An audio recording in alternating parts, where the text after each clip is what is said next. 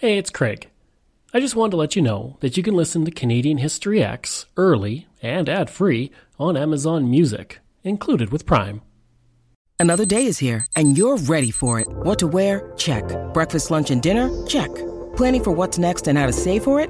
That's where Bank of America can help. For your financial to dos, Bank of America has experts ready to help get you closer to your goals. Get started at one of our local financial centers or 24-7 in our mobile banking app. Find a location near you at bankofamerica.com slash talk to us. What would you like the power to do?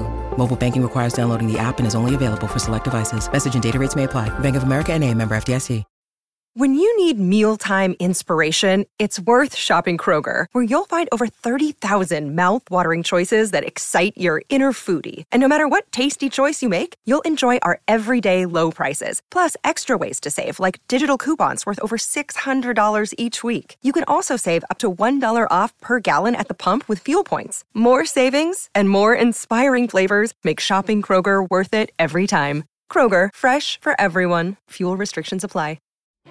On a warm, cloudy day in mid August 1964, the world's biggest band was flying from London to San Francisco for their first major North American tour. Before they could reach their destination, they needed to refuel. What would have likely just been a quick stop that no one would have noticed suddenly wasn't when a man by the name of Bob Burns at CJAY TV found out that this band was on its way. He went to the local radio station and announced that the hottest band in the world was about to land in Winnipeg. The band landed on August 18, 1964, at 2:05 p.m. Before long, the airport was full of fans. They swarmed behind a fence off the runway, hoping to catch a glimpse of the stars.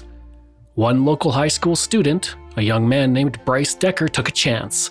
After arriving at the airport, he ran across the runway, up the stairs, and nearly got into the plane before he was grabbed by security. The entire escapade was captured in a wonderful series of photographs. According to Decker, he took the risk when he saw that the door to the plane was open and there was no one on the steps. He would later say, Just as they were wrestling with me, I caught a glimpse of the band through the door and they were all chuckling. I just did it for a bit of fun. I didn't realize there was anything attached to it. The young man was taken back to the crowd by the RCMP, but for a brief moment, Decker was a celebrity. He was recognized by other fans and they begged him to take a photo with them. Then, two girls saw him and pushed him into a corner. As tears streamed down their faces, they asked him, What did they look like? Did you see anything? Afterward, he went to a coffee shop where another girl recognized him, put down a dollar, and told the owner he could have anything he wanted to drink. The band had no plans to disembark, but after the incident with Decker, one of the members exited the plane and yelled, Hello, Winnipeg and came down the stairs as a throng of reporters swarmed around him, including Bob Burns, the man who let the cat out of the bag. John Lennon. May I speak to you for a moment? Bob Burns from Channel 7 Television. John, that's not my fault. I know. The sound quality is a little rough, but you can hear him quickly interview John Lennon. He would later state that Ringo Starr was the most gregarious of the band and seemed the most mature. Oh, and the man who greeted the crowd was none other than Paul McCartney, in less than half an hour, the Beatles were on their way, never to return to Winnipeg. But it wasn't the last Canadians saw of them. I'm Craig Baird, and this is Canadian History Ehx.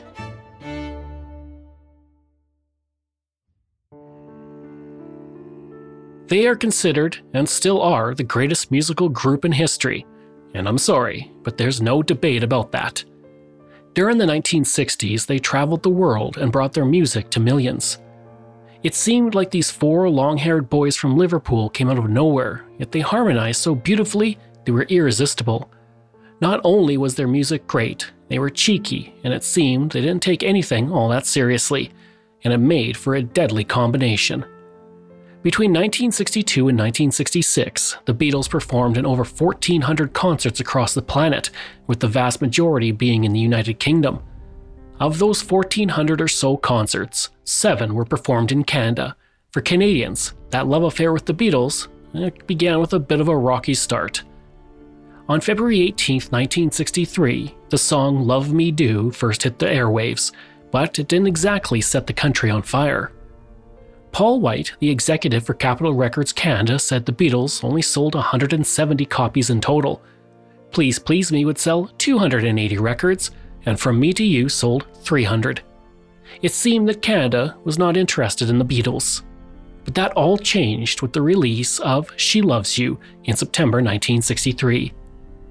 Written by John Lennon and Paul McCartney, the song quickly exploded in popularity, selling 100,000 copies, and due to a huge spike in demand, the earlier songs were reissued as the public now clamored for the Beatles.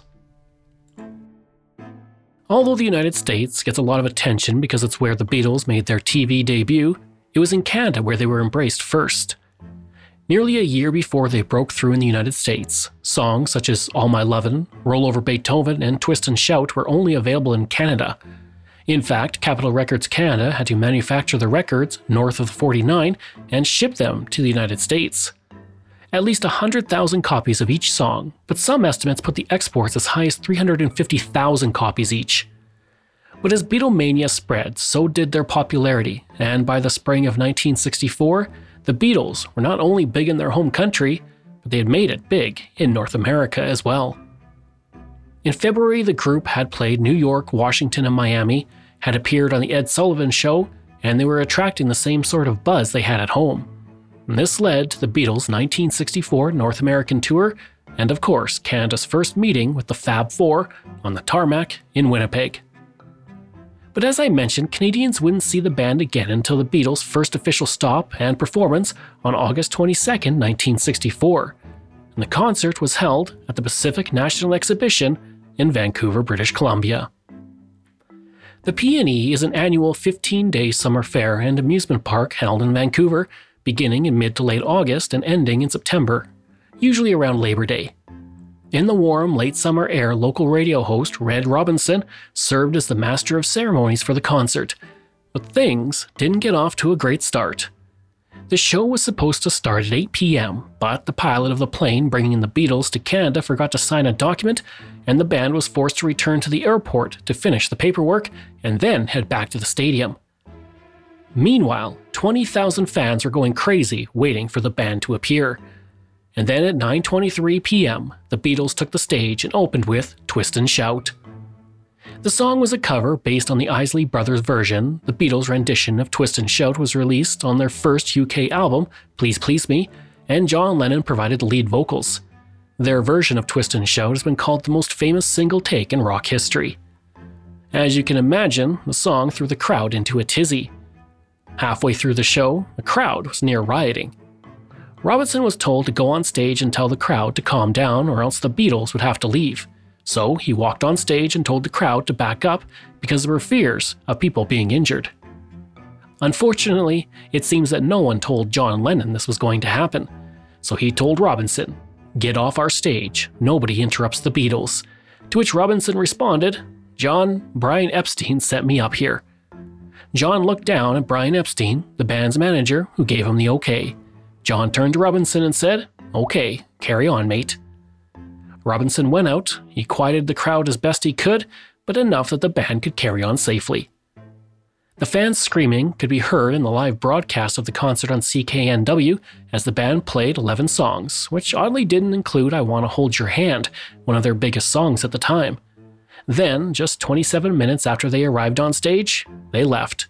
The show was over, the band jumped into an awaiting limousine, and were driven to the Vancouver International Airport. They then flew straight to Los Angeles. This was the band's one and only show in Western Canada. It would be a few weeks before the Beatles touched down in Canada once again. On September 6, 1964, more than 10,000 young people stormed Toronto's International Airport to get their first glimpse of the Fab Four.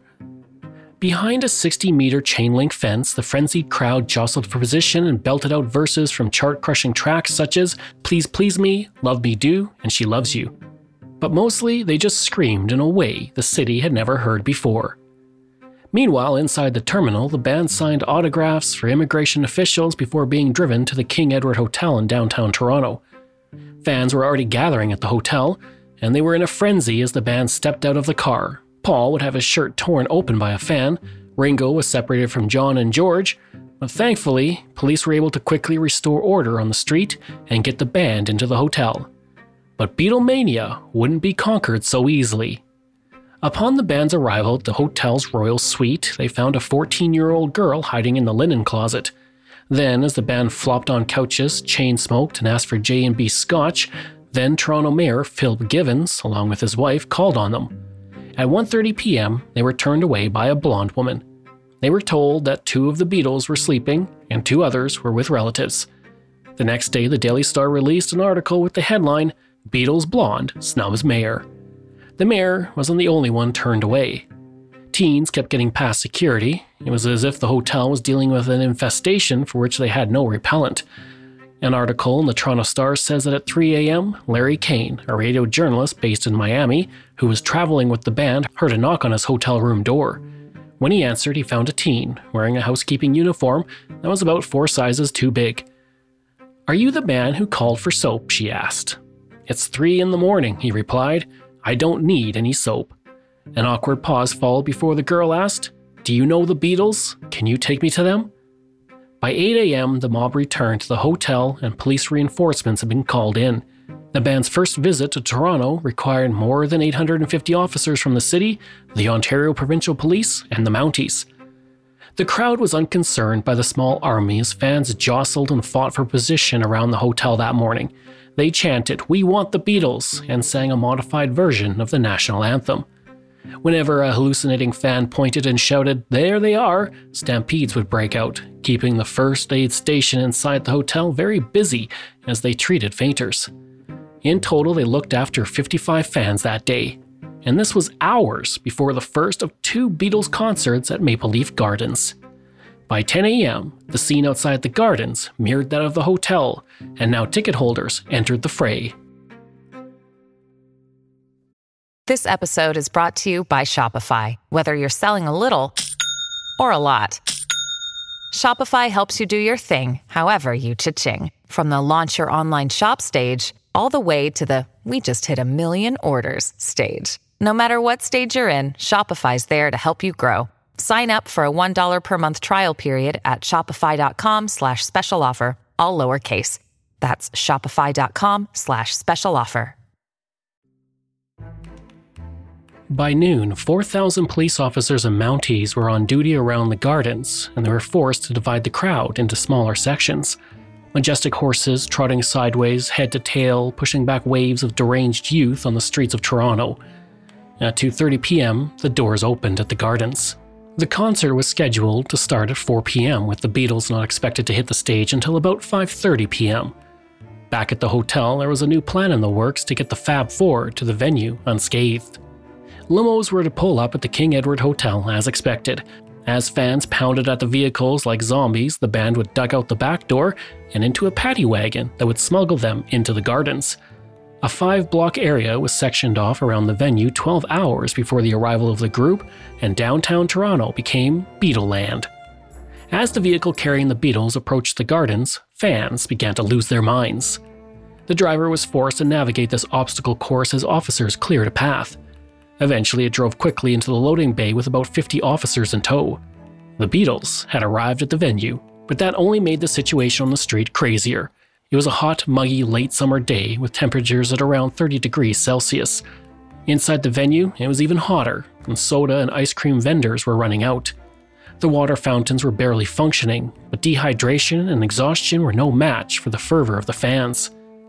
As the opening bands, which included Bill Black's combo, the Exciters, Clarence Frogman Henry, and the sultry Jackie DeShannon, hit the stage, the crowd booed.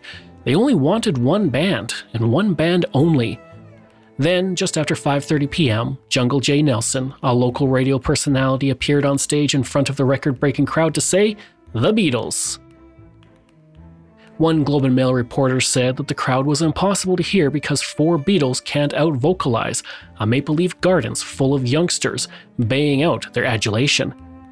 Rumor has it that police officers stationed inside jammed empty shell casings in their ears, and that vendors ran for cover. And as the band appeared on stage, flashbulbs went off, blinding everyone in sight.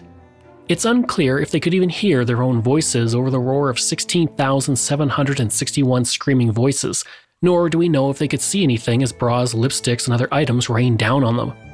Beatlemania hit the gardens hard, and with that came collapsing fans. In total, 109 fainted at the venue. This wasn't a rock show, this was mass hysteria. When the first concert ended around 6 p.m., the Beatles were shuffled to a dressing room where the band took photographs with local DJs, fan club presidents, and Miss Canada. They then had a press conference where they looked a little bewildered, but as usual, they were charming to admirers and unleashed their savage wit on journalists. Once done, they waited at the gardens for their second show. If you've seen footage from a Beatles concert, you can imagine that the second concert was identical to the first screaming fans, blinding flashbulbs, lipsticks, bras, frenzy, and fainting. At 10 p.m., they would begin their second performance, and when they got off stage, they were shuffled back into the police vehicle for their return to the hotel. By now, fans were circling the hotel, and no ruse would trick them. The next day, just before noon, the Beatles headed back to the airport. The sun was shining, and the crowd was considerably smaller. The mood was also different. This was the end. They signed autographs, posed for photos, waved to admirers, and then boarded their plane and left. Next stop, Montreal. This would be the Beatles' only visit to La Belle Province. Their arrival at Dorval airport mirrored what happened at every stop on their tour. Hordes of screaming fans at the airport, throngs of fans line the streets, clutching magazines and singing their favorite Beatles songs but the band's only time in Quebec was marred by death threats from French Canadian separatists. This was the time of the FLQ, after all. Police sharpshooters had to be present in Montreal Forum on St. Catherine Street, where the two concerts took place. And aside from the usual deafening sound and fainting, the concerts went off without incident. But the threat was memorable enough for the Beatles. In 1990, George Harrison said, a Montreal newspaper reported that somebody was going to kill Ringo because they didn't like his nose or something, because he was probably the most British of the Beatles. I don't know. Of the incident, Ringo said, Some people decided to make an example of me as an English Jew. The one major fault is I'm not Jewish. Threats we took in stride. I mean, suddenly there'd be a few more cops, but this was one of the few times I was really worried. 9,500 fans waited in anticipation inside the forum and at 5:20 p.m., the Beatles took the stage for their first concert to perform a 12-song set. Then they played their second show at 8:30 p.m. in front of 11,500 screaming fans, and then chose not to stay in Montreal and instead fly to Jacksonville, Florida. The band stayed in Montreal for only 8 hours. Just as quickly as they arrived, they were gone, and Canadians would have to wait almost a year before getting another taste of Beatlemania. On August 17, 1965, the Beatles returned to Canada.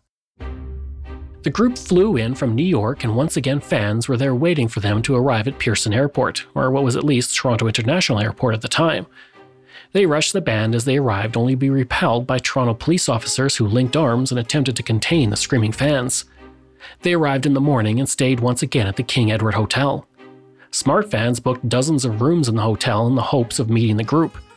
Each of the shows was also seen by 18,000 people, with the band playing their usual 12 song set, lasting for 27 minutes in all. Unlike the previous year when the band made front page news in Toronto, this year they were on the inside pages, with many starting to say that Beatlemania was fading and the band would soon disappear. And they weren't entirely wrong. Just a year later, in 1966, the band returned for their last two concerts ever on Canadian soil. The tour was also the last the band would ever play. Just eight shows, and 12 days after they played Toronto, the band would stop touring forever and turn their focus on making music in the studio. But on that warm August day in 1966, 15,000 fans were there screaming for their idols. That number only went up to 17,000 fans for their second concert at 8 p.m. Jungle Jay Nelson once again served as the MC for both shows, and, as it had become routine, fans fainted, and the day saw 50 audience members be treated for shock. After their concert, the Beatles stayed in Toronto for the night before flying out to Boston on August 18th. This time, they left forever. And while the band would never tour again, they redefined popular music and remain just as relevant today as they were 50 years ago. And while the group would never play Canada again, the country would still see individual members over the next few years. John Lennon, George Harrison, Paul McCartney, and Ringo Starr all played solo shows, but arguably the most famous solo Beatles story in Canada comes from John Lennon. As the Vietnam War raged on, John Lennon and his partner Yoko Ono held a week long nonviolent protest against the war, intended as a new way to promote peace. On May 26th to June 1st, 1969, he held a bed in for peace protest in Montreal. The first one was held in Amsterdam at the Hilton Hotel from March 25th to 31st, and the second bed in was going to take place in New York, but due to a 1968 cannabis conviction, Lennon was not allowed in the United States. They then intended to host the event in the Bahamas, but after flying in on May 24, 1969, they only spent one night there because of the heat. That's when they decided to hold a demonstration in Canada. The couple landed in Toronto and stayed at the King Edward Hotel after being granted a 10 day visitor visa. The choice was between Montreal and Toronto, and ultimately they chose Montreal because it was closer to New York, which would make American press coverage much easier. John and Yoko flew to Montreal on May 26 and stayed in the rooms 1738, 1740, 1742, and 1744 at the Queen Elizabeth Hotel. Andre Perry, who owned a recording studio in the city, set up a simple setup of four microphones and a four track recorder, and on June 1, 1969, in room 1742, the anthem, Give Peace a Chance, was recorded. During the week in Montreal, the couple was visited by Timothy Leary, Tommy Smothers, Dick Gregory, Murray the K, Al Capp, Allen Ginsberg, and of course, Prime Minister Pierre Trudeau. Years later, in 1991, the hotel received permission from Yoko Ono to begin renting room 1742 in Lennon's name. A recent renovation turned all four rooms the couple stayed in into one large suite with two bedrooms, a dining room, two lounges, two bathrooms, and a pantry. The suite also includes virtual reality goggles so you can experience the view from the bed through the perspective of John Lennon. Today, room 1742 is called the John Lennon and Yoko Ono suite. That's the end of the story of the Beatles in Canada, but there's one more fun fact about their time north of the 49. In attendance at the final Beatles stop in Toronto in 1966 was a 12 year old boy. He said, the volume of the screaming was such that you could barely hear the music. That young man was John Tory. On October 27, 2014, Tory was elected mayor of Toronto. Then, four years later, he was re elected in 2018. But he wasn't the only fan to have a brush with fame. Remember Bryce Decker, the fan who took a chance and almost made it into the Beatles' plane in Winnipeg? Well, his proximity to musical greatness didn't stop there. He went on to briefly play in a band called the Deverons with music legend Burton Cummings, followed by a second, brief moment on rhythm guitar with the legendary band The Guess Who. Thank you for joining me on Canadian History Ehx. Information for this episode comes from Read Read Read, CBC, Winnipeg Free Press, Global News, Wikipedia, Manitoba Music Museum, the Toronto Star, the Beatles Bible, Montreal Gazette, and Toronto Plaques. The show is researched, produced, and written by me, Craig Baird, with the help of producer Dila Velasquez. Audio design and production by Rob Johnston. If this is your first time listening and you like what you heard, please take a moment and give us a five star review to help other people find these amazing stories. And there are so many for you to sink your teeth into. If you enjoy this podcast, then please check out my other podcasts From John to Justin, Canada A Yearly Journey, Pucks and Cups, and Canada's Great War. We love hearing from you, so if you have a show topic you want me to cover, email me at craig at canadaehx.com or stop by my website and social media. I'll include all of those in my show notes. Until next time, I'm Craig Baird, and this is Canadian History Ehx.